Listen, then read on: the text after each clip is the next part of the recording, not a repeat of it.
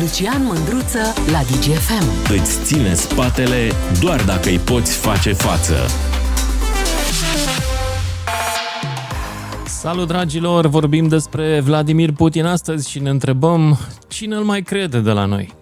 Chiar, chiar sunt curios dacă sunt oameni care simt ce simte el, dacă trăiesc uh, fervoarea lui antivest, dacă înțeleg ce vrea să zică. Dar mai, mai întâi, cel mai bun lucru ar fi să ascultăm chiar ce vrea să zică. Astăzi, în spiciu de aproximativ două ore pe care l-a ținut în fața unor deputați, unii dintre ei destul de plictisit și care mai și căscau așa din loc în loc, da, bineînțeles, ridicau să aplaude atunci când era clar cineva le făcea semn. E bine, astăzi Putin a explicat că vestul a început războiul din Ucraina și că ei n-au făcut decât, fii atent, care vestul începe războiul. Rusia, în schimb, când participă la război, ea nu face, nu se ocupă cu acte de război, nu. Ea răspunde cu forța războiului. Adică, înțelegi, vestul e nasol, război, Rusia, forță, adică doar forță, nu război. Bun, hai să vorbim puțin despre asta, dar înainte, hai să-l ascultăm un pic pe Putin. În primul rând, vorbește la început, că a început cu discursul uh, foarte în formă așa, vorbește despre faptul că statalitatea Rusiei este amenințată, că naziștii de la Kiev uh, pregăteau ceva nașpa pentru Rusia, nu știm exact ce, deși Rusia avansează în Ucraina de vreo 7-8 ani, au ocupat o bucată din ea pe nume crime, au mai ocupat o altă bucată cu ajutorul unor cozi de topor locale în Donbass, dar nu, Occidentul a început toată treaba asta. Occidentul a început acum 2 ani, acum un an a dat buzna la 4 de dimineață peste granițele Ucrainei, dinspre nord și dinspre est, ca să, ca să răspundă agresiunii Ucrainei, care dormea. Agresiunea Ucrainei a avut loc în somn. Bun, hai să vedem dacă avem benzile. Nu avem încă benzile? Avem benzile. Haide să ascultăm. Începem cu prima bandă cu Toarșu Putin. Asigurările pe care le-am primit de la liderii din vest, referitor la pacea din Donbass, s-au dovedit a fi minciuni. Nu făceau decât să tragă de timp și încercau să închidă ochii la represiunea și crimele politice ale regimului de la Kiev. În academiile, în universitățile din vest, antrenau unități naționaliste și trimiteau arme. Vreau să subliniez că asta s-a întâmplat înainte de operațiunea militară specială. Ei negociau transportul unor echipamente grele, avioane și sisteme de apărare antiaeriană. De asemenea, vorbeau public despre a trimite arme nucleare în Ucraina. Am făcut tot ce era posibil pentru a rezolva această problemă într-o manieră pașnică. Am avut răbdare în negocierile noastre pentru a ieși din acest conflict oribil. Pe la spatele nostru, un cu totul și cu totul alt scenariu era pregătit. Aș vrea să repet, ei au început războiul iar noi am folosit forța pentru a-l opri. Iar ei sunt din nou la Kiev și vorbesc direct despre planurile lor. Noi protejăm oamenii, le protejăm casele, iar obiectivele vestului sunt putere infinită. Stai, cum? Protejează casele oamenilor? Azi au omorât câțiva oameni în Herson într-un atac, care a distrus și case. Am văzut într-un an de la începutul războiului zeci, sute, mii, zeci de mii de locuințe distruse. Și Putin vine și spune că le protejează. Moal naibii, cum le fi protejând? Le protejează, cum să zic, de efectul vântului și soarelui, pentru că le distruge și ele nu mai ajung să fie afectate de așa ceva. Doamne Dumnezeule! Și apropo de bombele nucleare de care vorbe, singura entitate care vorbea la vremea respectivă despre arme nucleare destinate uh, Ucrainei era Rusia și propaganda ei. Atât. N-am auzit altcineva. Dar poate că Putin își aduce aminte mai bine. Cert este că după povestea asta s-a apucat să povestească cât de bine o duce din punct de vedere economic Rusia. Și adevărul e că economia Inițiatul. Rusiei nu s-a prăbușit sub efectul sancțiunilor. În continuare, atâta vreme cât poate să-și producă petrol și vodcă, e la căldurică. E bine, e în regulă. Dar Firește că sunt cifre pe care le dau chiar autoritățile ruse, apropo de cum le merge economia. Trebuie să le luăm cu un pic de un greunte de sare, pentru că autoritățile ruse sunt cunoscute că nu sunt foarte sincere de fiecare dată. Însă, adevărul este că, dincolo de toate, nu există rebeliuni pe motive economice împotriva lui Putin. A știut să le dea pâinea la timp și despre asta a vorbit. Ia să-l ascultăm. Inițiatorii acestor pachete de sancțiuni se pedepsesc singuri. Au crescut prețurile în propriile țări, au închis fabrici, au distrus sectoarele energetice. Le spun cetățenilor lor că rușii sunt de vină. Au folosit diverse instrumente pentru a rupe legăturile comerciale cu țara noastră au încercat să ne restricționeze exporturile și pur și simplu furt. Fel, ne-au furat rezervele comerciale. Am reușit să asigurăm stabilitate economică, am păstrat uh, sistemul financiar intact, am lansat pachete de măsuri economice. La sfârșitul anului 2022, produsul intern brut al țării a fost redus. Ieri această informație a fost făcută publică. Rețineți, ei spuneau că economia noastră va scădea cu 20-25%, iar calculele noastre sunt 2,9%, eu cred că 2,2% din PIB. Bun, felicitări! S-a descurcat economia rusă. Continuă să funcționeze așa cum mergea, mai prost, mai năcăjit. În continuare se bazează viața bună a oligarhilor din Moscova se bazează pe importuri. Apropo, nu vă imaginați că au început să producă iPhone. Nu. Între timp le iau prin țări prietene, cum ar fi Kazahstan, din cât am înțeles, prin Tajikistan și prin alte țări care le importă de la chinezi sau de la sud-coreeni sau de pe unde le mai găsesc și le duc acolo unde este în continuare nevoie de ele pentru că Rusia și-a cam gonit oamenii cu idei și trebuie să se bazeze pe ideile altora în materie de entertainment, în materie de electronice, în materie de mașini, de ce vreți voi. Rusia, de fapt, sub Putin și de la 90 încoace, culmea, în materie de tehnologie, a involuat. Dar asta n-a mai spus Putin. Ce a mai spus, uh, găsiți și pe paginile de Facebook, o să mai povestim și în social media, evident, despre asta. S-a mai întâmplat un lucru interesant astăzi, în România. Nu știu dacă are legătură cu povestea asta, dar Astăzi, domnul Aurescu a închis Centrul Cultură. Deci, azi să vă explic. Rusia avea un centru de cultură și știință la București. Știința sovietică, rusească. Ce ne învață știința rusească? Nu mai țin minte exact că nu știu cu ce s-a ocupat pe partea de știință. Pe partea de cultură, firește, avem un Tolstoi, mai avem un Tchaikovsky, să mai găsește câte ceva. Dar acest centru Evident că atrăgea lumea acolo și după aia le turna în cap propaganda. Rusia e minunată, Occidentul e câh. Cam asta era ideea. Mai peste tot. Au fost folosiți și eu m-am întâlnit cu unul dintre membrii, uh, nu diaspore, unul dintre membrii uh, minorității ruse în România. M-am întâlnit cu el în social media, înjurându-mă omul. Îngrozitor. Afanas, parcă îl cheamă, nu mai știu cum îl cheamă. Oribil, absolut oribil. Adică niște lasă că ai dreptul la opinie, dar opinia poți să o spui elegant și poți să o spui scârbos. El mi-a livrat-o scârbos. Dar astăzi nu mai, e, nu mai avem nevoie de atât de multă lămâie la București pentru că centrul ăsta cultural s-a închis. A explicat domnul Aurescu, ministrul nostru de externe, de ce. Este o decizie pe care am luat-o având în vedere modul în care acest centru a înțeles să funcționeze, mai ales în ultima perioadă, mai ales în ultimul an de la declanșarea războiului Rusiei împotriva Ucrainei, pentru că acest centru s-a transformat dintr-un instrument de promovare a culturii într-un instrument de promovare a propagandei, dezinformării și care a încercat permanent să disculpe crimele de război ale Federației Ruse în Ucraina. Organizat tot felul de evenimente, a fost folosit ca platformă pentru mesaje care au prezentat distorsionat realitatea, adevărul istoric la nivelul opiniei uh, publice uh, românești și mai ales după declanșarea războiului împotriva Ucrainei, a încercat să justifice aceste acte pe care Federația Rusă le-a comis în uh, încălcarea dreptului internațional în Ucraina. Ei bine, cu toate astea, cu toate lucrurile pe care vi le-am povestit până acum, sunt români care îl cred pe domnul Putin. Și astăzi la emisiune m-am gândit exact să-mi dau întâlnire cu ei, dacă putem. Cu o singură întrebare, foarte simplă. Cine îl mai crede pe Putin? Care dintre români îl crede pe Putin și de ce îl crede și ce bucăți din ideologia lui, din, are deja un sistem științific, dacă stai să te gândești bine. Uh, vestul este plin de gay care încearcă să se căsătorească între ei și uh, renunță la tradițiile minunate ale religiei iudeo-creștine, între altele, de exemplu, Anglia a decis că nu e clar dacă Dumnezeu e bărbat sau femeie și mai bine ar trebui să-i folosească un, un, un pronume neutru, da? Et. În, în englezii au noroc că au pronume neutru. Noi în română nu am putea să avem discuția asta.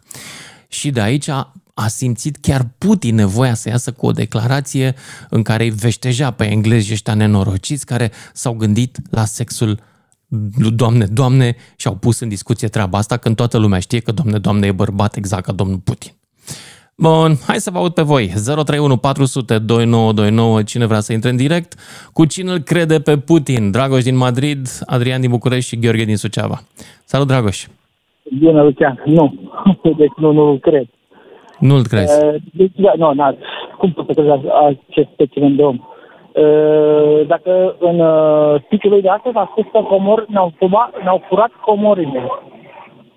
Da, ne-au furat aurul, a zis Da, Putin. da, Asta mi s-a da, părut da, foarte da, amuzant. da, da, Că ne fură unde vestul este? aurul. Ei vorbesc, Da, ne mă! fură... Aici vreau să spun că am luat unde e. Băi, dă-ne aurul înapoi, Putine, vezi că ăla e uitat.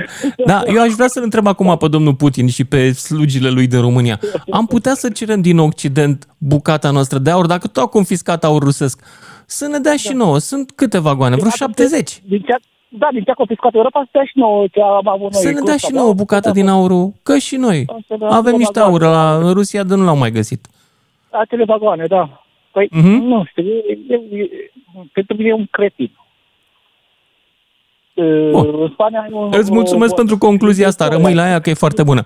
Merg mai departe că vreau să iau cât mai multă lume astăzi și să vedem ce zice lumea și dacă îl crede cineva. Aș vrea să stau de vorbă cu cei care îl cred. Adrian din București, ești în direct. Uh, bună ziua, bună ziua, Lucian. Da, cred uh, uh, o chestiune pe care a formulat-o Putin, aceea că familia este cea dintre un bărbat și o femeie. Eu cred chestia asta, cu Ok. tărie. Al doilea lucru pe care îl cred Da, este că știi, da, mi se mai pare că el degrabă- își arogă, își arogă meritul de a fi descoperit el primul că familia e băr- formată într-un bărbat și o femeie. Băi, Nu, e cam n-a de multă descoperit vreme decât treaba o asta, susține. n-a inventat el. Știi? Nu cred că a spus că a descoperit el chestia asta, dar doar o susține și aici mă găsesc pe aceeași aliniament. Numărul 2, cred, uh, iarăși a spus el uh, că Ce înseamnă prețurile să au luat o susții rază familia mai formată degrabă, dintr-un bărbat și o uh, femeie? Să interzici alt gen de familie? De exemplu, familia formată dintr-o mamă și un copil. Cum am crescut eu, doar mamă. A, nu, nu, Bărbat nu, nu, exista nu, la noi în doamne, familie. nu, nu, nu. Că nu, s-au nu, despărțit. Nu, discuția acolo. El vorbește și eu cred că familia este cea dintre un bărbat și o femeie. Bineînțeles că dacă există divorț, uh, decesul unul dintre părinți, fem- familia se numește și mama, tatăl și copilul care... A, bun, deci asta poate să fie o familie. Da, evident, evident, da. Bun, mulțumesc. Uh, mai, de, mai departe, dacă mă lași, inclusiv uh, cred că are dreptate când spune că și prețurile au luat o razna în țările astea alte. Și exemplu Da. cel mai clar este plata efectiv razna. Deci iată două aspecte uh, unde eu îl cred pe Putin. În rest, pe unde mai bate el câmpii pe acolo... Dar nu, țările astea, fiecare ele încearcă neagă să-și cumva tragă- că prețurile au luat o razna? Nu neagă nimeni. Păi, nu, n-am spus că neagă. Tema emisiunii a spus cine mai crede pe Putin. M-am crezut Am că înțeles, deci drept. tu îl crezi pe partea asta. Două. Mhm. Ok, Da, și mai e o chestie, dacă mai e timp, vis-a-vis de... da, zi. Uh, in- înțeleg că domnul Aurescu a interzis acel centru rusesc și așa mai L-a departe. închis, da.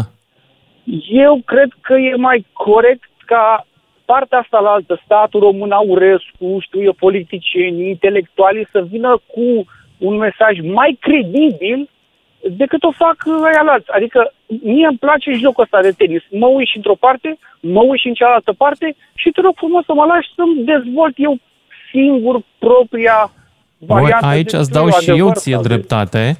Mi se pare că întreaga noastră clasă politică suferă major la categoria comunicare și unii chiar și la categoria credibilitate. Ai dreptate. Da, pentru că de aici poți să, poți să lansezi niște teorii ale conspirației. Știi, a, e închis gura, înseamnă că la zice el ceva, da, da, da, la că știm noi mai bine. E, Ori- nu, ăia chestia chiar asta, făceau ori propagandă. propaganda asta trebuie combătută, repet, oameni inteligenți, oameni credibili mai ales, să spună, stai domnule, ce a zis Putin? Sau propaganda rusă. Chestia asta, hai să vă povestesc exact și să demontez toate tupele spuse de aia. În momentul când vrei să închizi pur și simplu, poate că unora și mie îmi dă puțin cu virgulă. Repet, aia, asta sunt Acum știi care, care e treaba cu propaganda? Propaganda nu se făcea numai la centru cultural. Acolo era probabil folosit și pentru întâlniri uh, între handlerii din servicii și uh, oamenii care se ocupă cu influență în România. Adică așa numitele persoane de sprijin în termenii pe care îi folosesc serviciile de informații. Rezidenți, persoane de sprijin, agenți de influență, and so on. Deci, uh, din perspectiva asta, le-am deranjat un pic logistica. Propaganda se întâmplă în social media, în special, cu conturi da. false și cu amplificarea unor mesaje mincinoase pe care e foarte greu să vii și să le contrazici acolo unde ele sunt emise. De foarte multe ori sunt emise în grupuri domnul... închise de Normal social media. greu să combați când majoritatea politicienilor abia citesc două minute, sunt în stare să citească două minute după o hârtie. E, Normal aici îți dau de dreptate de asemenea. Problema este că propaganda e interesantă, e bine scrisă, e bine făcută, fiind ficțiune. E da, la da. fel de interesantă ca și contele de Monte Cristo, știi? Până da, la urmă. În vreme ce politicienii noștri sunt la fel de interesanți ca puiul de Alexandru Brătescu Voinești. Mai ții minte tristețea aia de puiul din școală? Nu vei la puiul, cu despre un pui de găină, galben, mic, săracul de el. Eu cred Asta că e. jocul democrației ăsta este. Să lași Din păcate, mare parte din liderii noștri politici care apar la televizor nu au ajuns acolo printr-un joc democratic, ci prin decizii ale unor oameni care nu au fost întotdeauna decizii bazate pe competențele de comunicare ale ăstora. Asta e trist. Atunci hai să ne uităm în curtea noastră, să ne uh, reparăm chestia asta și după aceea, mă rog... Sunt de acord cu tine. Mai Ar trebui să avem în fruntea statului oameni cu abilități de comunicare mai bune, fiindcă altfel lumea se uită în gura propagandiștilor. Da, de acord. Noi însă în fruntea statului avem ori bâlbâiți, ori agramați, ori muți. Îmi pare rău că trebuie să o spun în mod direct așa. Și o spun eu care am fost părătit bâlbuțe la televizor mai dar... de mult. Hm? Așa o simt și eu, dar uh, da, vorbind uh, exact pe jocul democrației, mie așa mi-ar plăcea să arate lucrurile. Două Înțeleg. tabere care au niște argumente și lasă-mă pe mine să decid care e tabăra uh, pe care o susțin și probabil că de aici încolo și votez în consecință sau mi-aș alege oamenii care să mă reprezinte mai, mai informat, mai mai bine decât, uh, decât arată acum, pentru că, repet, uh, și în partea asta altă sunt niște oameni foarte profesioniști care uh, speculează foarte bine uh, anumite sunt teme. Șmecheri. Atunci când Dar nici măcar nu sunt ăla, purtătorii de cum mesaje ai rușilor sunt români. Și unii dintre ei, da, sunt destul de buni profesioniști. Și o fac bine. Da? O fac bine, de asta spun. Hai să fim noi, sau mă rog, dumneavoastră, cu și alți intelectuali mai Deci buni iată că s-au putut, să... s-au putut găsi și comunicatori profesioniști, doar că au trecut la ruși. Ce surpriză! Asta ți arată care era nivelul lor de caracter.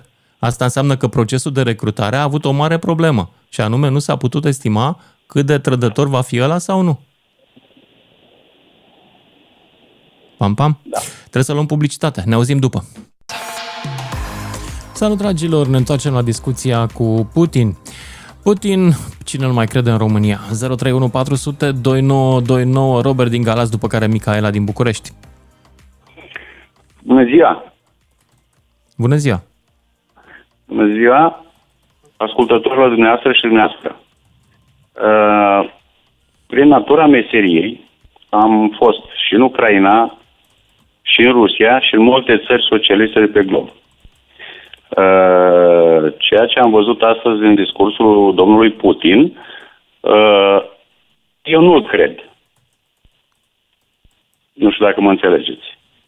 Poate alții okay. îl cred, dar eu nu îl cred. De ce? Are legătură cu plimbarea ta prin țările socialiste? Sigur, sigur. Nu-l cred. Pentru că am fost uh, și înainte de 89 și după 89. Și am văzut diferența de gândire a oamenilor din țările socialiste față de țările occidentale. Care sunt diferențele cele mai importante? Diferența, în primul rând, de cultură, libertate, de exprimare. Nu merg, în țările occidentale, oamenii nu merg cu frică pe oraș. Nu sunt îndoctrinați nu citesc sloganuri, nu au afișe peste tot cu liderii lor. Ești liber să spui ce vrei. Da, da, uite ce se întâmplă când ești liber. Pe- Te căsătorești pe cu un când- bărbat. pe Doamne când ferește, înțeles o- strici familia Da. tradițională. Uite, spunea un ascultător mai devreme. Da. Ce să zic, da, după părerea mea, eu nu-l cred. În discursul acesta nu știu dacă cred 1%. Ce a spus el astăzi. Dar știi că sunt români care îi dau dreptate și nu sunt atât de puțini.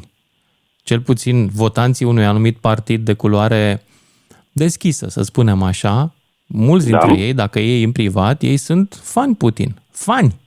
Nu că îl cred rațional, îl admiră emoțional. De ce Da. tip tare?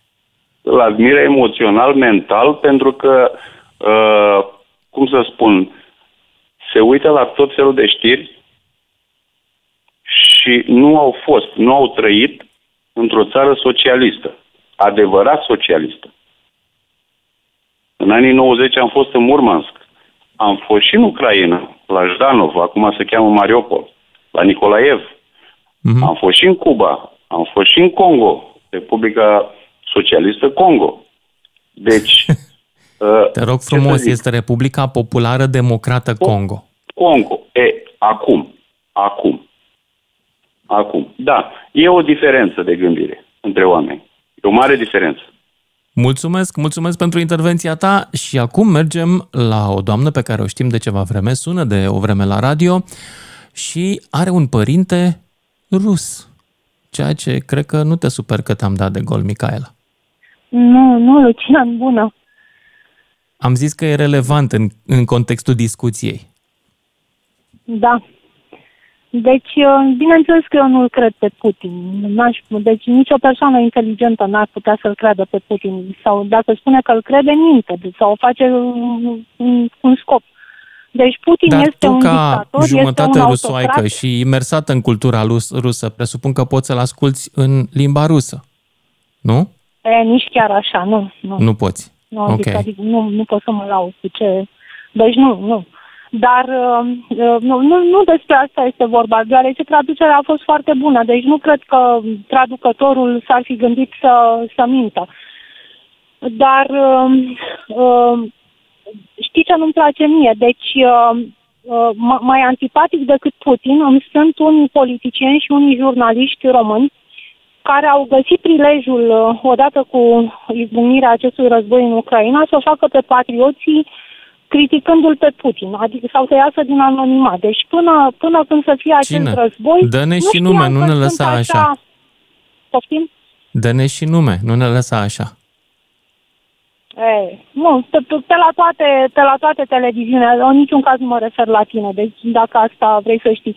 Deci pe la toate A, nu mă simt cu televiziunile musca pe căciulă, nu. apar uh, și politicieni și jurnaliști, sau mă rog, au apărut de acum un an de când a început războiul, care o făceau pe rusofobii, pe antiputiniștii, deși prin faptele lor de până atunci sau chiar uh, după ce a început acest război, n-au demonstrat că ar fi patrioți, că ar face ceva pentru, pentru poporul român, că uh, ar, ar fi așa pro-occidental cum lasă să, să se înțeleagă atunci când Dar sunt vorbesc și putiniști împotriva în lui situația Putin. asta.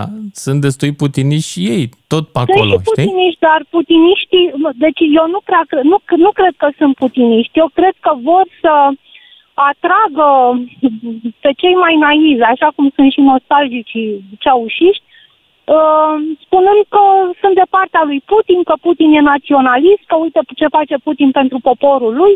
Deci eu nu, nu-i cred nici pe ea putiniști. Adică vor să câștige electoral. Deci pentru majoritatea celor care vorbesc împotriva lui Putin sau pro-Putin, uh, majoritatea o fac uh, pentru imaginea lor, o fac uh, să câștige electoral. Deci n-am încredere nici, în, nici într-unii, nici într-alții. Pe de altă parte, mi s-a părut jenant. Dar în Putin Uh, ai anul încredere? trecut- Ai văzut ceva astăzi care să te miște în discursul lui?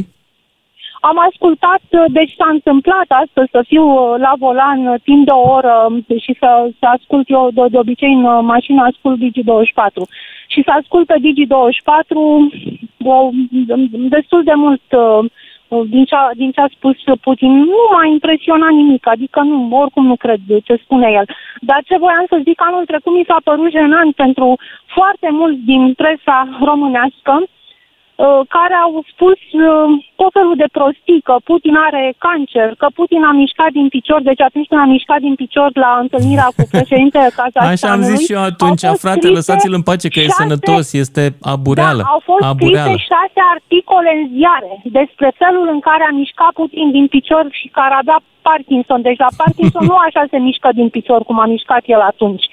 Uh, că mm-hmm. în trei săptămâni nu mai are armată și împrumută, vrea să împrumute de la coreeni sau de la chinezi soldați. Că nu Aia va mai era avea... adevărată, dar n-au vrut ea. Um, Nu da, vezi că nu dar- prea mai are dar armată încă- așa cu care să se păi ducă nu prea mai departe. are, dar totuși războiul a durat un an și mai durează, încă Da, cel puțin mai un an. durează. Ți-am mai spus acum, nu, nu știu câteva La Rusia luni. durează ți-am mult, spus durează până la 4-5 ani Cel războiul. puțin 2-3 ani va Ăștia dura bărbați războiul. Deci adevărați, nu ca noi.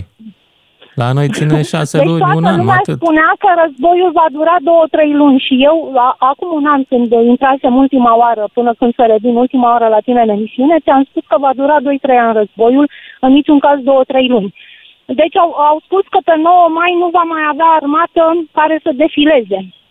În Rusia și-a avut armată, adică au fost spuse atât de multe prostii în presa românească încât uh, în locul unora mi-ar fi genos să mai ies să mai spun ceva pe post, nu, nu numai despre Putin, despre orice în general, atât timp cât tot ce ai spus nu s-a adeverit sau erau chestii așa de, de care să râzi, știi? Mhm. Exact cum ai spus tu cu datul din picior, că avea Putin din picior și gata. Are Parkinson și într-o lună, două moare. Asta ți-am Da. vrut să spun. Micaela, mulțumesc pentru intervenția Mulțumesc. ta. Hai să-l auzim pe Ștefan din București, după care Victor din Norvegia. Salut, uh, Ștefan. Ia zi. Salut, uh, Lucian. Salut, salut. Ce aveam să spun, din ce am a- ascultat uh, și cu vorbitorii dinaintea mea, eu sunt oarecum de o părere diferită. Eu cred că peste un an Putin va fi istorie. Acum eu nu spun că se va termina sau nu se va termina războiul. Ar putea să mai continue sau nu. Depinde de cine va veni la putere, de politica internă, de populație, de multe depinde. El a avut cu un an în urmă trei opțiuni. Trei opțiuni. Una ar fi fost să renunțe la putere, să facă un pas lateral sau în spate și acum ar fi fost pentru populație și nu numai poate un om mare. A ales să... Nu poate să plece, că Da, el pleacă sau doar cu tot picioarele discută înainte să de acolo înceapă- și știe foarte bine. Nu poate să plece. N-are cum. Poftim?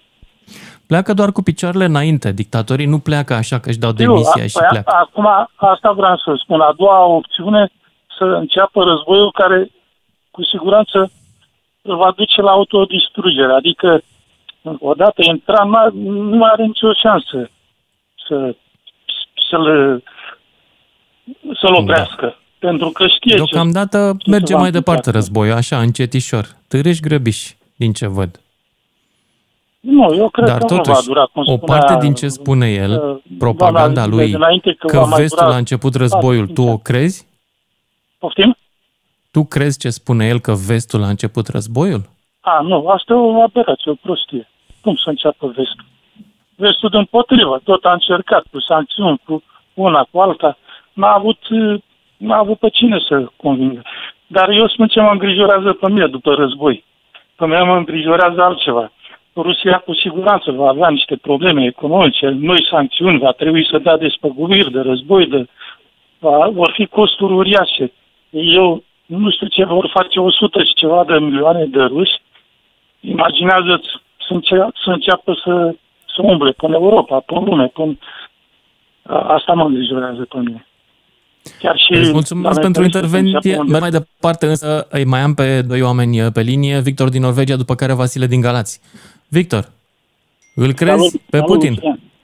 Salut. Hai, mă, să fim serioși. Să fim serioși. Mie mi se pare, mie mi se pare să- ca să nu fiu prea dur. Prostul suprem, că numai el e hotărât. Adică numai prostii sunt hotărâți, din câte știm noi. Mm, Și mi se pare că se încăpățânează să meargă mai departe ca taurul uh, în direcția lui, acolo. El știe ce vrea. Problema care o văd eu este că au mulți susținători, Lucian. Da, Au mulți au și susținători. în Spania? Lasă în România, au și în Spania? Au și prin Norvegia și pe aici au prins câțiva, adică... uh, Te cu referi la drone. români din diaspora sau la spanioli? A, nu, nu, nu, nu la românii din diaspora. Mă refer la spionilor ruși prinși pe aici, prin Norvegia. Deci, Mhm. mm-hmm. pe, pe unul l-a prins... uh, Că vezi, Bun, doamne, spionii să-și facă o prinși, asta sunt o situație fericită. Purtătorii lor de mesaj însă nu sunt spioni, sunt agenții de influență, unii plătiți, alții din prostie. Evident că, evident că Sau din sunt, interes evident că politic. sunt. Știți ce am văzut eu, Lucian, trăind într-o în partea asta de lume? Am observat că retorica asta pro, pro-Putin este, nu e doar în România, e- este specifică Estului. Pentru că părerea mea este că mulți dintre noi, că și eu sunt venit din Est, mulți au rămas uh, au rămas încremeniți în lumea aceea și ei se enervează, nici nu conștientizează, dar ei se enervează, pe ei îi deranjează evoluția.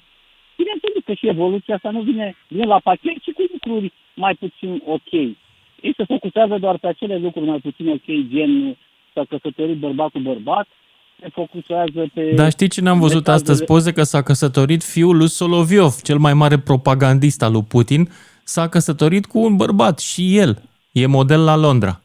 Deci ăștia una zic, alta fumează. Asta ce să spun? Întotdeauna una zice alta fumează și ei, ei merg cu mașini occidentale și funcționează pe telefoane occidentale și așa mai departe. L-ai văzut vreodată pe Putin îmbrăcat în haine de ale lor tradiționale rusești? Nu, cu frate, telefonul Loropiana de cât e, câteva mii de euro, geaca de fâși cu Ai văzut, ai daia văzut, cu ai puf văzut. Le de place- le- gâscă le place din calitatea. Canada sau de unde o fi gâsca. Lucian, le place calitatea, dar le, îi deranjează că oarecum vestul s-a apropiat, s-a apropiat și vede prostimea lor, lor, vede încet, încet vor vedea, asta îl înfu- înfurie la, ma- îl înfurie la maxim. Părerea mea, nu? Auzi, Eu mai să cred- spun o întrebare directă. Crezi că la mintea prostului poate ajunge și alt mesaj decât la putinist? Că mi se pare că ăsta putinist e perfect făcut ca să justifice pentru prost toate eșecurile lui din viață. Străinii îți devină, Cred că altcineva, la- altcineva. Cred că, la, mi- cred că la mintea prostului ajunge orice tip de mesaj care încurajează prostia. Am Care o ajuns- sărbătorește am mai ajuns să ne- precis. am ajuns să ne fie jenă să mai deschidem uh, o discuție, să mai vorbesc, că sar, sar prostii pe tine. Eu am vorbit și eu pe pagină cu ei. Da, Victor vorbesc din cu Norvegia, ei. mulțumesc pentru mesaj. Hai mai departe la a, Vasile din Galați, după care Adrian din Brăila. Cine îl mai crede pe Putin în România? Hai să vedem dacă găsesc oameni care să-l creadă și cu argumente, să vedem. Vasile, ia zi tu. Să închizi radio te rog frumos, că ne auzim cu ecou. Bună seara, Da? Lucian, și ascultătorilor tăi. Salut! Ai închis Salut, radio, mă da? auzi? Da, Da. ai închis radioul? Da, l-am închis. Perfect. Așa. Bună Ia zi. seara, Lucian, și ascultătorilor tăi. Bună. Ce ar vrea să spun? Uh, ai pus întrebarea cine nu mai crede pe Putin. Hmm? Eu, după părerea mea, cred că nu mai cre- crede nimeni. Doar câțiva, poate și prin lumea asta care e liberă, așa cum ai spus că mai poate sunt și în țara noastră, dar uh, mai cred foarte puțin poate și în Rusia.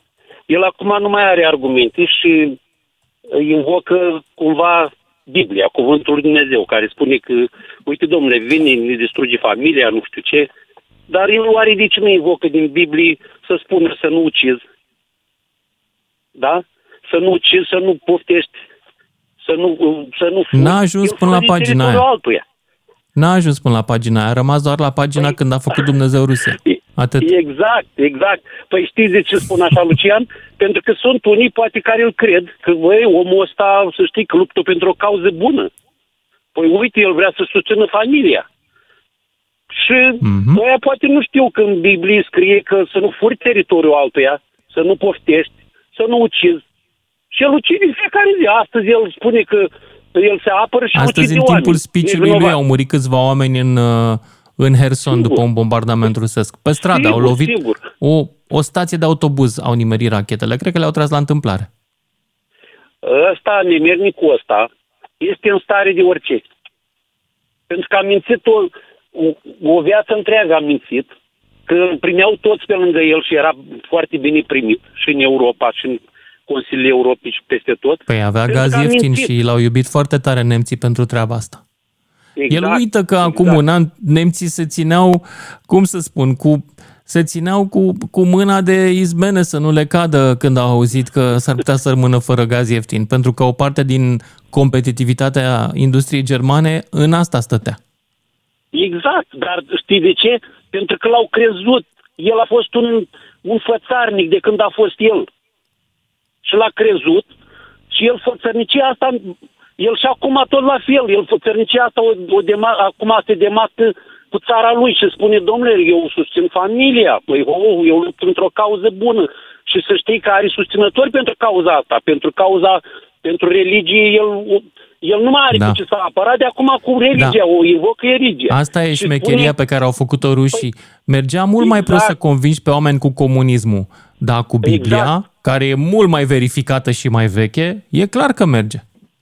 Bun, și eu le spun lor acum, și ăstor- ăstora care mai sunt poate în țară, pe la noi sau prin lumea asta, domnule, dar el nu invocă Biblia complet. El ia frânturi. El ia frânturi și minte și acum, acum a mințit toată viața lui.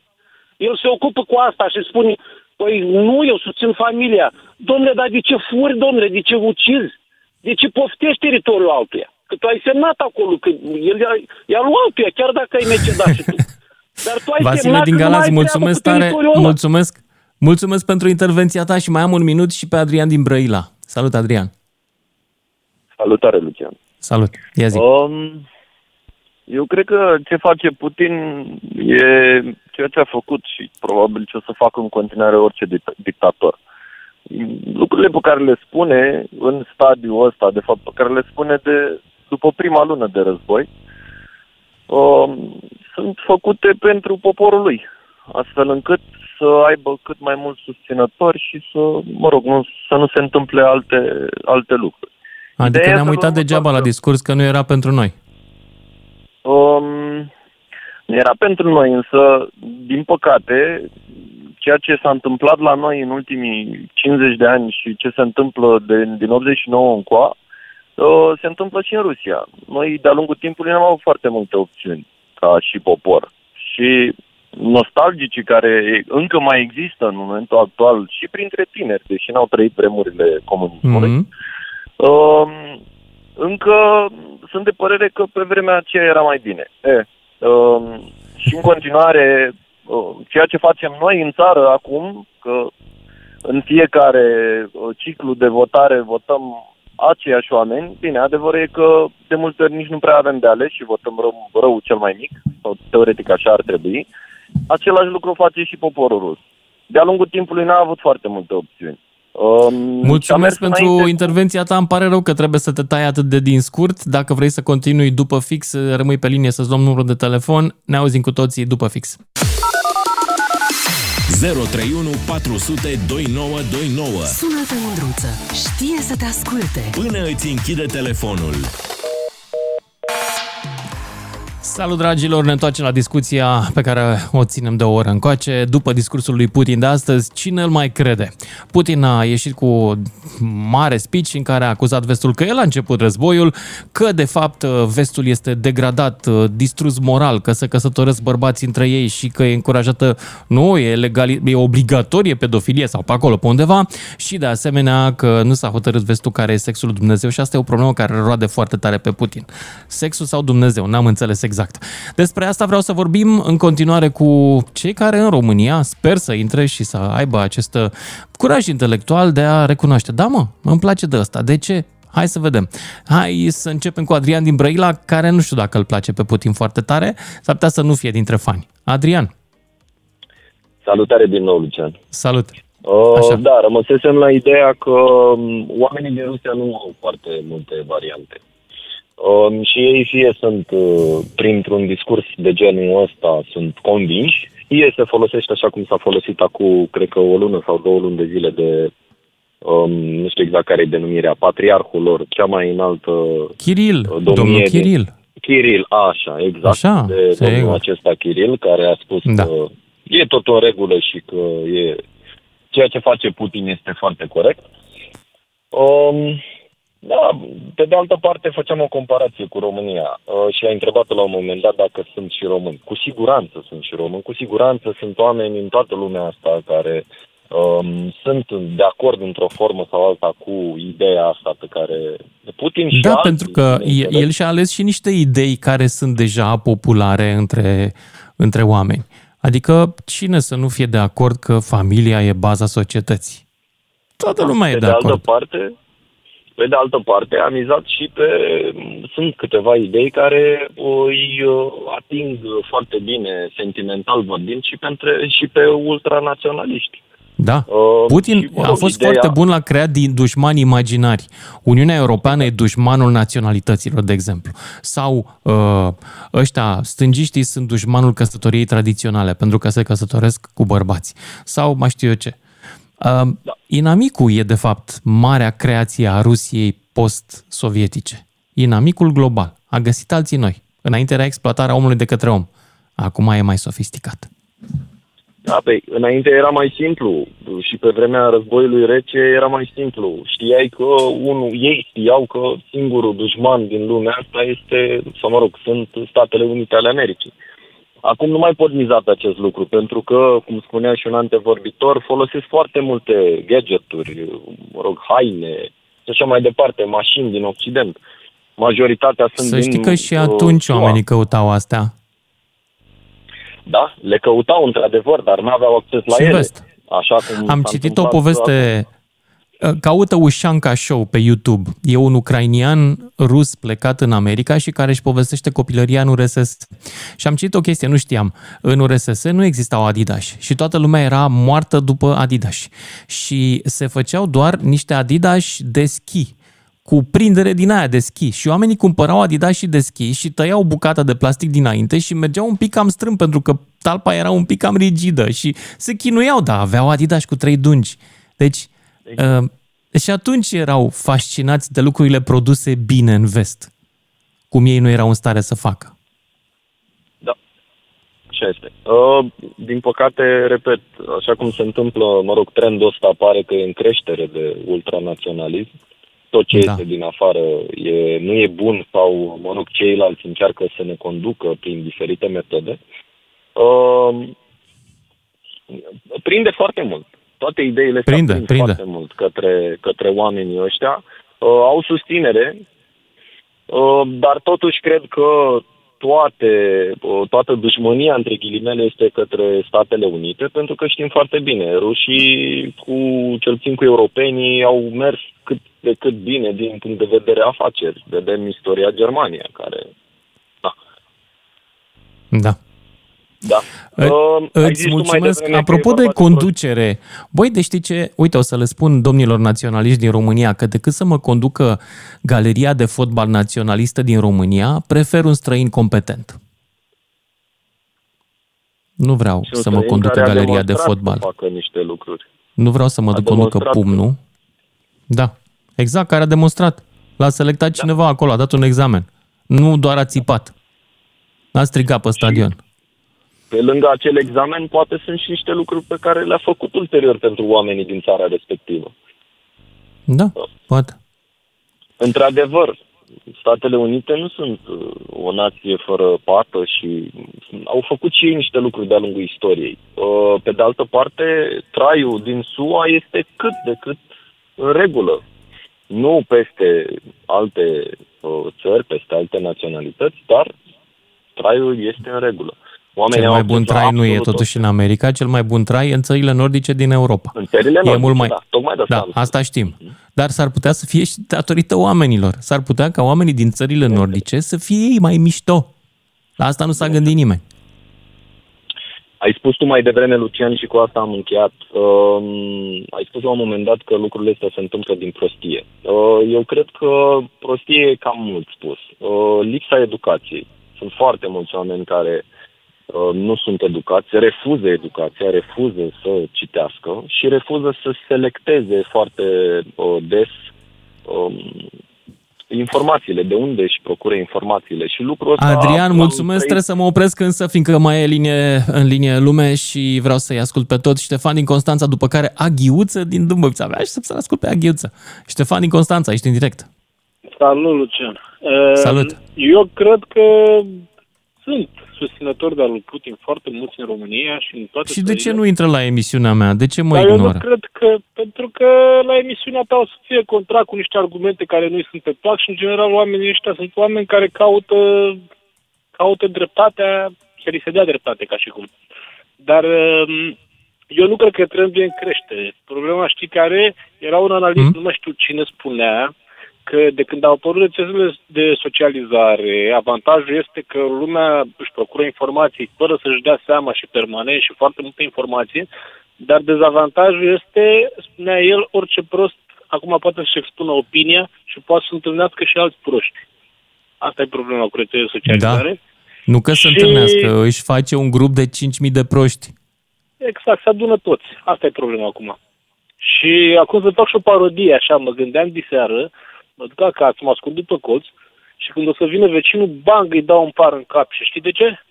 A? Că mâine poate, poate mă atacă. Eu așa cred că o să mă atace și preventiv mă duc să-i dau una în cap. Că dacă mă atacă vecinul pe mine.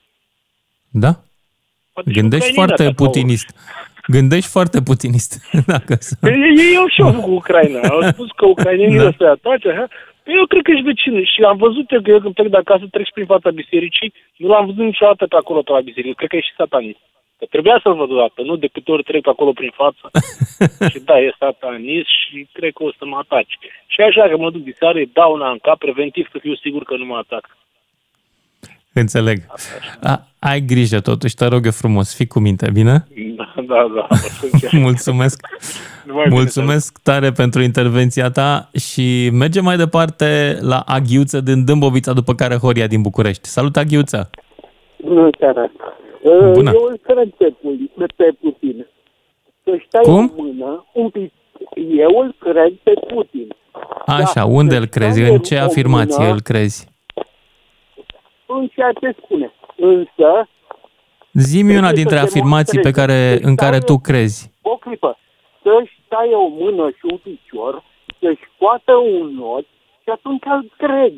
Da, aiurerile astea, minciunile astea, păi trebuie să, să cunoaștem istoria propagandei ruse, așa, uh, Sogozorul, Stalin, toate uh, nenorocirile care s-au întâmplat. Nu sunt fascist. Uh, Eu am fost uh, rănit în urma acțiunii mijloacelor, mijloacelor de luptă ale războiului în afara cădințului ordonat. Deci uh, nu sunt fascist. Nu înțeleg, ai fost rănit în război? Unde ai fost În rănit? urma- Rănit în urma acțiunii mijloacelor de luptă ale războiului, în afara serviciului ordonat. Adică a explodat, uh, mai pe înțelesul tuturor, a explodat un uh, proiectil rămas îngropat. Ha, Așa. Uh, deci îmi nu- pare rău pentru tine. Da, Ai fost rănit? Da, da, da.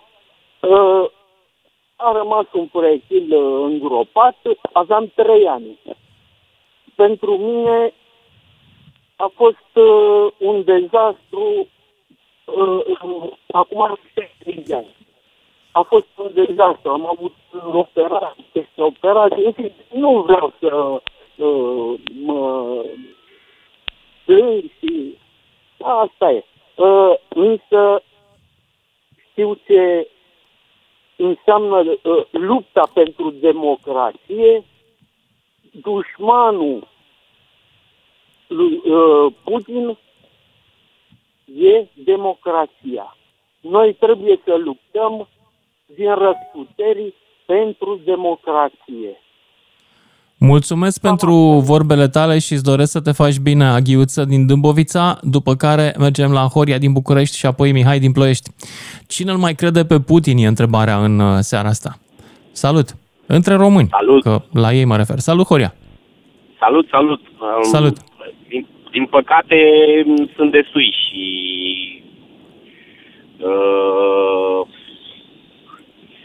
cred că totuși ajung la aceeași concluzie pe care am mai avut-o, am mai tras-o în diferite rânduri, că educația își face datoria, să-i spunem, până la capăt. Uh, Astăzi am avut o surpriză destul de neplăcută să primesc un uh, mesaj pe WhatsApp, o înregistrare uh, de la mama mea, uh, să ne înțelegem, o femeie educată. Da? Mhm. Mm-hmm. Nu, nu, nu o caznică sau ceva de genul, da? Femeie cu două facultăți, dar uh, care a ajuns la vârsta de 76 de ani și îmi trimite un filmuleț cu un domn moldovean, cred că era, nu știu de unde era, în care explica el cum au atacat americanii în Turcia cu cutremurul ăsta. Da, da, e, uh, WhatsApp-ul e foarte folosit pentru propagandă, pentru diseminarea de propagandă. E mai bun decât uh, social media clasică. Deci eu nu pot să, nu, jur, nu-mi vine să cred așa ceva de De unde îl primise mama ta? Mama mea cred că l-a luat de pe Facebook sau nu știu dacă l-o fi primit de pe la Realitatea TV, că acum la Antena 3 nu se mai uită că ea s-au combinat cu CNN-ul și au devenit capitaliști și ei cât de cât. Și nu ne Au mai uităm. devenit, Înainte se uita uh, probabil la Antena decenți? 3. Ok. Da. Da. Deci aici sunt, astea sunt probleme. Din punctul meu de vedere, educația stă la baza tuturor. Dar hai să te întreb un lucru. Mama ta a crezut mesajul ăla sau s-a distrat când l-a văzut? Că o parte din propagandă e doar oamenii o Uh, șeruiesc nu, că se conform distrează. discuțiilor din ultimii uh, patru ani, să includem și pandemia, tind să cred că le... Adică nu tind să cred, sunt convins că le crede. Oho. Deci aici e o problemă, Deci au da? De convins-o, când cu pandemia respectivă, de când cu războiul ăsta, uh, am și la muncă coleg care de efectiv, nu, deci nu se poate, nu, dar ei sunt pașnici, adică nu, nu înțelegi ce vreau, să- așa vine vorba. Da. Când vorbim despre Putin, ei spun, da, eu sunt pace, eu nu sunt pro-putinist, eu vreau pace. Dar ei au dreptate că s-au dus peste ăia acolo. Deci E ca o tu vrei scuză și pace, ei dar prima- ești de acord cu criminalul. Foarte Prima, mișto. deci e ca o scuză, știi, cine se scuză, se acuză. Da. Da. E adevărată vorba aia și au scos-o niște oameni probabil educați, din păcate, pentru noi în capitalism, da, sau în uh, de masoni, de ăia răi din Franța, din Anglia, când făceau facultăți pașoptiștii pe acolo. Toți au făcut acolo școală, n-a făcut-o nimeni la Moscova. A, ba da, a făcut-o la Moscova domnul Iliescu și cu ce a fost mm-hmm. înainte de 89. Ok, dar uh, uh, nu, nu, deci nu, mama mea a făcut filologie. Eu dacă îi dau uh, uh, uh, ce a făcut la ziar, doamne, cum îi spune, report, reportajul pe care l-a scris în ziar Eminescu despre poporul rus, da, nenorocit și Eminescu după aia. Eu zic să nu-i strici imaginea despre Eminescu. Îți mulțumesc, hai să merg mai departe. A fost Horia din București. Cine îl mai crede pe Putin? Nu găsim pe nimeni între, în seara asta să intre să îmi facă și mie un pic de, cum să zic, o bucurie să găsesc și eu un putinist așa, știi? Parcă stau la pescuit așa pe malul lacului, dau la pește, nu trage nimic. Mihai din Ploiești, salut, ești în direct. Bună seara, Lucian. Mihai din Ploiești, Salut. dacă mai știi, noi am vorbit odată să-i ducem un televizor unui domn. Da. Am fost și prieteni pe Facebook o perioadă. Uh, în fine, uh, ideea e că s-ar putea să... uh, Eu nu cred acum, n- și eu sunt, sunt anti-Putin, dar uh, cred că poți să găsești o explicație de ce nu găsești pe nimeni care să țină cu Putin. Uh, De ce? Foarte bună, Că nu ascultă foarte emisiunea bună, asta. Foarte bună întrebare mai devreme. Nu, nu, crede-mă că nimeni nu crede în Putin. Adică aproape nimeni. Uh, the devil, uh, devil stă în detalii. Foarte bine ai, uh, Așa. ai întrebat mai devreme uh, pe băiatul dinainte dacă părinții lui, dacă mama lui crede în videoclipul respectiv. Să știi că nici nu trebuie neapărat să creadă în videoclip. Dacă rămâne în mintea persoanei respective Mhm. un, re, un rezidu. Și o să, o să fac acum, o să... ai Așa văzut, este. uh, În, în fond, filmul? tu crezi că uh, scufița roșie a fost o întâmplare reală? Probabil că nu. Lupii care vorbesc nu, stau de vorbă cu fetițe prin pădure. Asta e Da, ficțiune. dar îți rămâne Da. acel rezidu. Dar îți ai rămâne în ura pădure. față de lup. Da, da, exact, exact. Și spaima. Ok, și aici, Da. dacă ai văzut filmul Două lozuri, are o fază Mhm. genială. în Ăla el. cu Are o birlic, fază- doamne, ce frumos a fost. Nu, nu, nu, nu, nu, cel mai nou, cel mai nou. Ăsta nou, nu. Asta nu. Are o fază în el Eu nu știu acum dacă a vrut scenaristul să facă treaba asta, care e genială, sau pur și simplu uh, a copiat realitatea și fără să vrea, i-a ieșit ceva genial. E, și despre ce vorbesc. E, Deci, uh, filmul, ca să explicăm un pic despre ce e vorba, un om uh, caută niște Nu știu hoți. filmul, povestește puțin despre el, ca să înțeleg. un om a fost, pră- a fost uh, prădat de niște, a fost jefuit de niște oameni și îi caută Așa. în, într-un bloc. Și omul ia toate apartamentele la rând, el cu prietenii lui, trece pe la niște traficanți de droguri, trece pe la niște mai multe persoane, trece și pe la niște vrăjitoare, trec oamenii ăștia. Mhm. Și uh, după ce au fost pe la traficanții de droguri și erau un pic drogați. În fine, e, e o comedie. Așa. Și pleacă de la vrăjitoarele respective și când pleacă zice, hai bă, lasă-mă, mă, tu crezi în astea, în porcăriile astea, tu crezi în vrăjitoare și pleacă de acolo. Vrăjitoarele, ce se întâmplă? I-au ghicit, l-au, l-au scanat pe om, l-au analizat. Omul avea o nevastă care era plecată în Italia. Și au pus ele un pic de gaz peste foc, că vezi că nevastă ta uh, e în Italia cu un italian, stă pe plajă și se gândește să rămână cu tine sau să rămână cu italianul. Uh, și Ups. deci ei pleacă de acolo, ei pleacă de la vrăjitoare, Așa. pleacă zicând, băi, e o prostie, e o porcărie. Asta, nu cred în vrăjitoare, nu cred. E, spre finalul filmului, la un moment dat... Și aduce personajul aminte și o respectiv- sună pe nevastă. Nu, la un Nenorocit-o moment dat care ești. Are, ha? o- are un moment ăsta de nervi și zice, Chiria dracu, Maricico, că tu stai cu italianul ăla acolo. Deci omul chiar dacă, omul chiar dacă Exact. ne-a crezut, omul chiar a rămas acolo rezidual, știi? Și foarte, uite, foarte Da. bine, s-a văzut acum în pandemie, în momentul în care toate conspirațiile care au fost de-a lungul timpului au servit ca un fel de, ca și cum, cum să spun, ca și cum aș pune eu niște capcane în spatele tău și ți- ți-aș da un brânci și tu te-ai împiedica când de una, când de alta. Și în timpul Mihai din pandemiei Ploiești, a fost- mulțumesc pentru o povestea secundă, ta, o dar trebuie să ne secundă. oprim Timpul aici. pandemiei a fost că nu poți să ai încredere în nimeni și în nimic. Exact asta și a făcut tunurile- propaganda rusă atunci și tunurile și au ajutat-o gemene- în România, niște domni, niște politicieni au făcut și ei același lucru, din păcate. Turnurile Mihai gemene tot americanii le-au dat. Pe A, prințesa sigur, Diana, sigur. regina Trebuie să mă Angliei, opresc, au omorât. Mihai, aici. Îmi pare rău, nu mai e timp. Vasile din Bistrița Năsăud, te rog frumos, rămâi pe linie să-ți luăm telefonul, să continuăm după și jumătate. Salut, dragilor! Așteptăm din clipă în clipă și discursul președintelui Biden, că tot am discutat o oră și jumătate despre el al lui Putin și uh, sper să putem să vă dăm și o bucățică din el în următoarele minute, dacă se va întâmpla în timpul emisiei.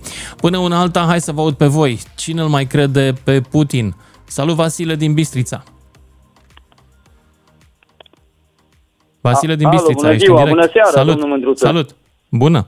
Eu vă salut, domnul Mândruță. Eu îl cred pe Putin că au apărut numele câștigătoare pe internet uh, al lui Putin și al localului lui Putin care este pregătit de război și va câștiga și războiul acesta. Care sunt Vreți numerele să astea? ascultați? Să, că vreau să le joc și eu la 6 din 49. Zi și tu numerele. No, uite, vi le spun acum, uite. Ia. Uh, E 3 plus 11 plus 33 plus 66 plus 333 și plus 766 îi dă 1223 și îi dă calul lui, lui Putin învingător. Îi dați Am pe la milionul! internet. Am la milionul! S-a, s-a marcat. Da, da, da, da, uitați-vă și verificați în Biblie dacă nu are, dacă că acesta numărul e câștigător al La lui ce Putin. pagină în El Biblie? va câștiga Putin. Putin este o victimă, domnul Mândruță, acolo în Alucină. războiul ăsta. Alu, cine e Cum? victima? Băiatul ăla cu niște Păi- mușchi așa pe piept e victima acum? Cine? Cine? Ce a Păi, făcut? E normal că e victimă a Occidentului. Ah, ce a E făcut victima Occidentul? Occidentului. Că e Occidentul într-una Ce? Vorbește și tu mai în microfon acolo, că nu înțeleg. fură, că acum că rușii ne fac așa și ne fac așa, de fapt ei ne fură Occidentul. Occidentul, am înțeles. Am Da. înțeles. Tu ai pățit ceva? Ți-a făcut și ție ceva Occidentul? Din cauza uh, Occidentului nu e nicio dreptate în, în lumea aceasta. Din Am cauza înțeles. o, Occidentului, da. Din cauza Mhm. Occidentului, el- ăla n-a făcut nimic Occidentul. Numai minciuni și propagandă falsă are, atâta Da. tot are. Da, totuși, Și iPhone a Putin făcut îl dă Occidentul? învingător. Cum? Occident a făcut și el niște iPhone? Un pic să dau mai tare. iPhone, Cum? n-ai auzit de iPhone. A făcut totuși Occidentul și niște iPhone Păi a făcut uh, și Occidentul. Și a niște atâta mașini să facă care niște merg? iPhone, niște, niște și nu se telefoane strică cum se stricau inteligente. alea rusești? Cum? Și internet? Păi Și ce să fie e, e, internet au și rușii. Ru, rușii sunt poporul sfânt. firește Da, că au și e- rușii internet, că l-au luat de la americani. Nu e nimic, ca rușii sunt uh, poporul sfânt. Ei vor, ei vor, Aoleu. ei vor, vor conduce toată planeta. Că sunt poporul sfânt. Dar Rușii, ce i-a făcut da. pe ei sfinți? Adică se sfințește cu vodcă acum, mai nou? Nu se mai sfințește Nu cu aghiazmă? contează că dintre ei au băut așa, că au băut așa. Nu contează. Dar sunt, ei, alții dintre ei sunt, uh, sunt tot felul de, de oameni culți și o- oameni, o, oameni cultivați. Americanii Sigur. sunt, sunt cei mai răi oameni. Dar de o să te fața întreb un pământului. lucru, Vasile. Da. Dar tu poți să deosebești un om cultivat de unul ne? Păi da, un, unul necultivat care, care uh, nu-i bun la cap, e, e, e psihic la cap, e americanii. Ăia sunt psihic la cap. Ăia sunt. Și rușii Nu sunt cumva oameni- sunt și oameni homosexuali? Sau Cum? pedofili? Nu cumva sunt și homosexuali sau pedofili? Da, sunt. Obligat. Păi cum? Americanii au făcut și te, e, e, treaba aceasta. Da, Ei au sunt inventat. ruși. Păi americanii, toate prostiile ne-au inventat. Da, America a inventat homosexualitatea, așa am auzit. Păi da, așa știu și eu. Vasile, sunteți da. mulți, mă, în Bistrița, la nivelul ăsta intelectual? Mă iert că te întreb. În ce bibliotecă te-ai format, Vasile? Sunteți mulți în Bistrița ca tine, așa? Nu știu că cât ești ca, e, ca mine așa, dar într-o noapte e, Putin va intra în Europa și va scăpa lumea de hoți. Dar de ce noaptea? De ce nu ziua? N-are curaj ziua? Îi se ved mușchii că nu are? Nu are deloc? Păi, e, nu că n-are curaj ziua, o să atace și ziua. Într-o zi Ah. va ataca Da, el e ca Vlad Țepeș, pentru atacă că- noaptea. Pentru, pentru că ele este acum, ele este acum, își bat joc de el, americanii zi și noapte își bat joc de el și uh, asta e Păi parcă România ziceai că e și sfânt, cum îți bagi Polonia joc de e o un om zonă sfânt? Tampon, e tampon. Ăsta Noi e pus suntem doar un tampon. tampon și ei stau și râd. Aha. Am înțeles. E o zonă- Bine, uh, Vasile, îți mulțumesc tare mult pentru momentul de să te duci la ai umor. Uh, Și mergem mai departe la Iaslov din uh, Sălaj. Între, între timp îl vedem și pe președintele Biden, dacă sunteți pe televizor, care uh, e mai aproape de televizor, uh, puteți urmări și vă recomand transmisia directă de pe Digi24. Wow, ce atmosferă e acolo! Cu adevărat uh, e primit ca un uh, supererou. Hai să-l ascultăm, uh, trecem uh, pe transmisia de pe Digi24. La câteva săptămâni după ce Putin și-a început asaltul ucigaș asupra Ucrainei, in Europe since World War II had begun. And the principles that have been the cornerstone of peace, am prosperity, and fost stability on locul în this care planet pacea și stabilitatea se găsesc 75 years pentru 75 de ani being shattered. și totul a fost distrus de către Putin. Acum un an, The world was bracing for the fall of Kiev. războiul, a- Putin a încercat să ia Kievul. And I can report Kiev stands strong. Kiev stands proud. Kievul rămâne mândru, rămâne puternic Stands free. și, în cel mai important, este liber. When Russia invaded, Atunci când Rusia a invadat, tested, the whole world faced a test for the ages. întreaga lume a fost testată. America was being tested. America a fost testată, Polonia a fost testată. Toate democrațiile au primit un test. Simple as they were profound. Would we respond? Or would we Răspunsul look the Ucrainei a other fost way? simplu și profund. Strong. Would we be weak? Would be you? We would, be, would we the all of our allies would be united or divided? Toți aliații NATO au fost uniți. Un an mai târziu, arătăm că am fost uniți, suntem uniți și vom fi uniți. Lumea nu se va uita în altă parte. We also face fundamental questions about the commitment. Avem de răspuns la întrebări fundamentale Would we stand referitor la principiile noastre. for the sovereignty of nations? Would we stand up for the right of people to live free? Ne vom ridica împotriva agresiunii? Vom ajuta oamenii să trăiască liberi? One year later, Ne vom ridica pentru democrație? Un an mai târziu cunoaștem răspunsul. sovereignty, and we did. Da, ne-am împotrivit încercărilor Rusiei de a lupta împotriva libertății și suveranității. Vom sta alături de democrație și ieri am fost onorat să fiu alături de președintele Zelensky în Kiev. When President Putin ordered his tanks to roll in Ukraine, he thought Războiul lui Putin în Ucraina. roll over. He was wrong. Putin a crezut că războiul din Ucraina o să fie rapid. S-a înșelat. Europe, a coalition of nations from the Atlantic to the Pacific, Europa și poporul atât din, de peste Atlantic cât și de peste Pacific s-au unit pentru a susține Ucraina. Left with burnout tanks and Russia's forces in delay in, dis, in disarray. He thought he'd get the Finlandization of NATO. Instead, he got the NATOization of Finland NATO and Sweden. va primi Finlanda și Suedia. He thought NATO would fracture and divide. Putin a crezut că NATO se va fractura, că se va rupe. More united NATO este mai unit than ever. și mai puternic decât a fost Thought vreodată.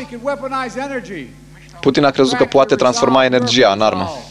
Instead, we're working together to end Europe's În schimb, dependence on Russell Fa- încercăm să reducem dependența față de resursele din, din Rusia. and leaders of democracy were soft. And then he met the iron will of America and the nations everywhere that refused to accept the world governed by fear and force. He found himself at war with a nation S-a găsit led by a într-un man împotriva unor oameni care au fost creați în foc și fier, precum președintele Zelensky. Putin is confronted with something today that he didn't think was possible. Președintele Putin se confruntă astăzi cu ceva despre care nu credea că este posibil acum un an. Democrațiile de peste tot din lume sunt mai puternice, nu mai slabe. Autocrațiile din lume sunt mai slabe, nu mai puternice.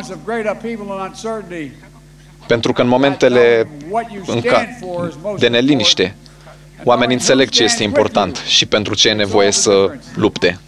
The people of Poland know that, you know that. Oamenii știu asta, voi știți asta. You know, you know it better than anyone here in Poland. De fapt, voi în Polonia știți asta mai bine decât oricine. Voi știți ce înseamnă solidaritatea,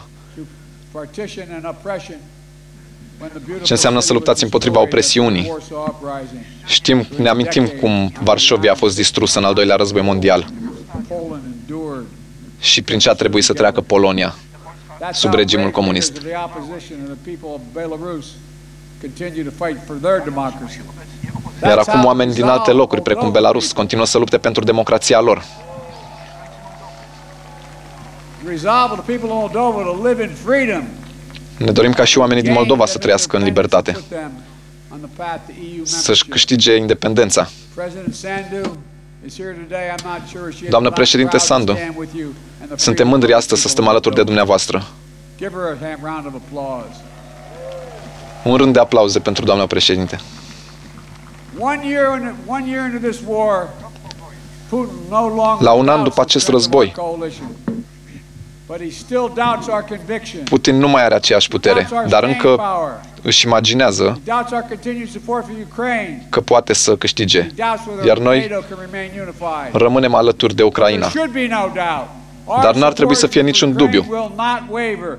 NATO will not be divided, Susținerea noastră and we pentru will not Ucraina tire. nu se va opri, nu vom obosi, iar NATO nu va fi divizat. President Putin's craven lust for land and power will fail. Dorința de putere și de teren a președintelui Putin People's love for their country will nu se prevail. compară cu dorința, cu dragostea poporului ucrainean Tomorrow and pentru țară. forever. Vom sta alături de Ucraina astăzi, mâine și pentru totdeauna. So that's what it's that's what's at stake here. Freedom. Aceasta este miza aici, libertatea. That's the message I carried to Kyiv Acesta este mesajul pe care l-am dus la Kiev ieri, direct către oamenii din Ucraina. President Zelensky said he came to the Domnul United States președinte Zelensky a spus că a venit în Statele Unite în decembrie struggle will define the world și a spus and what our că această children încercare va defini lumea how they live. și cum vor trăi copiii și nepoții noștri. He wasn't only Încercăm să speaking about facem the ceva children pentru and ei. Grandchildren of Ukraine. Întotdeauna vorbește despre copiii și nepoții Ucrainei și vorbește despre toți, despre toată generația viitoare, ai voștri și ai mei. Vedem din nou astăzi și ne amintim cât au suferit oamenii din Polonia sub regimuri autocrate Dar știm că aceste regimuri nu pot fi încurajate, trebuie să ne opunem lor. Autocrații înțeleg un singur lucru, un singur cuvânt. Nu, nu, nu. Nu, nu-mi vei lua No, you țara. will not take my freedom. No, you Nu-mi will vei lua not take my libertatea future. și nu-mi vei lua I'll viitorul. repeat tonight what I said last year in this same Voi repeta în seara asta ce am spus anul trecut. Ben, I'm rebuilding an empire. will Un never dictator be able to care vrea să construiască un imperiu people's love of liberty. nu va reuși niciodată să, înfi- să învingă dragostea oamenilor pentru libertate. Brutalitatea nu va câștiga împotriva dorinței de libertate. Victory for Russia. Ucraina nu va fi niciodată o victorie pentru Rusia, niciodată. For free people refuse to live in a world of hopelessness and darkness. Oamenii liberi refuză să trăiască într-o lume a disperării și a întunericului. Every sense. A fost un an extraordinar din multe puncte de vedere. Am văzut o brutalitate incredibilă din partea rușilor. They've committed depravities. Au comis atrocități, crime împotriva umanității, Shame or compunction. fără rușine, fără compasiune. Targeted civilians with death and destruction. Au atacat civilii, au adus moarte și distrugere, au folosit violul ca pe armă de război, Children au furat copiii ucraineni in an attempt to steal Ukraine's future. în încercarea de a fura Bombed viitorul train Ucrainei. stations, Maternity hospital, schools and orphanages. Gări, maternități, spitale, școli. No one can turn away Nimeni nu poate să privească în altă parte când vede atrocitățile pe care Rusia le comite împotriva poporului ucrainean. But extraordinarily Dar în mod extraordinar, has been the response of the Ukrainian people. lumea întreagă a dat un răspuns poporului One year after ucrainean. the bombs began to fall La un an după ce bombele au început să cadă, in Ukraine, tancurile ruse au ajuns în, Ucra- în Ucraina. Și totuși, Ucraina este în continuare independentă și liberă. De la Ukrainian Herson la fighters have Harkov, reclaimed their land. ucrainenii și-au recuperat 50% of the territory peste left 50% din teritoriul pe care Rusia îl avea anul the trecut yellow flag of Ukraine proudly waves și au arborat steagul galben-albastru Zelensky al still Ucrainei. leads a democratic elected government. Președintele Zelensky conduce în continuare un guvern ales democratic care reprezintă dorința poporului. including the United Nations General Assembly, to condemn Russia's aggression. Iar lumea liberă condamnă Each agresiunea time in the rusă. UN, that vote has been overwhelming. De data aceasta, votul în Națiunile Unite, 143 de țări din ONU au condamnat Only four anexarea ilegală a Rusiei. Doar patru, patru țări din întregul So tonight, corp al Națiunilor Unite I speak once more to the people nu au of condamnat agresiune, agresiunea. Mă adresez încă o dată oamenilor din Rusia. Statele control or Unite, destroy Russia. țările din Europa, nu-și doresc să controleze sau să distrugă Rusia. Vestul nu plănuiește să atacă Rusia, așa cum a spus Putin astăzi. Russian citizens Milioane de cetățeni ruși live in peace with their neighbors vor doar să trăiască în pace cu vecinii lor. Ei nu sunt inamicul. necessity. Acest război n-a fost niciodată necesar. Este o tragedie. Președintele Putin a ales acest Every day război. the war continues is his Fiecare choice. zi în care acest război continuă este alegerea lui. Poate să încheie războiul cu un singur cuvânt, e simplu. Russia stopped invading Dacă Ukraine. Rusia oprește invazia din Ucraina, războiul se încheie. Ukraine Dacă Ucraina defending itself against Russia nu se mai apără, Ukraine.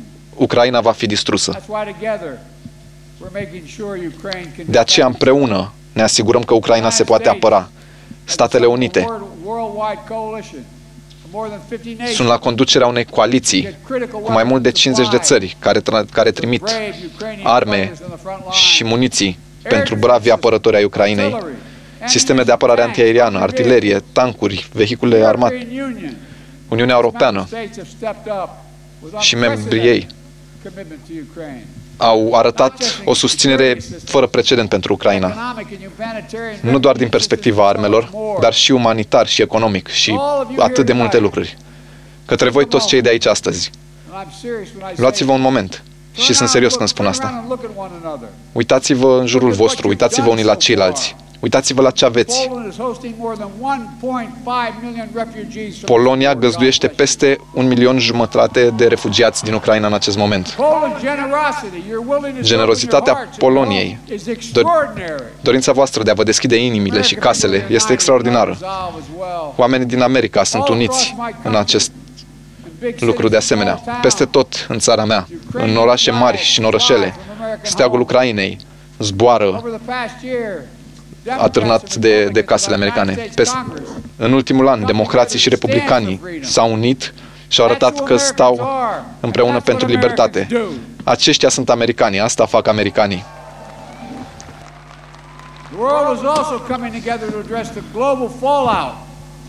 Lumea de asemenea se adună pentru a condamna războiul lui Putin. Putin încearcă să aducă foametea în lume, blochează Marea Neagră pentru a opri Ucraina să-și exporte grânele și pentru a crește o criză alimentară. Este extrem de greu.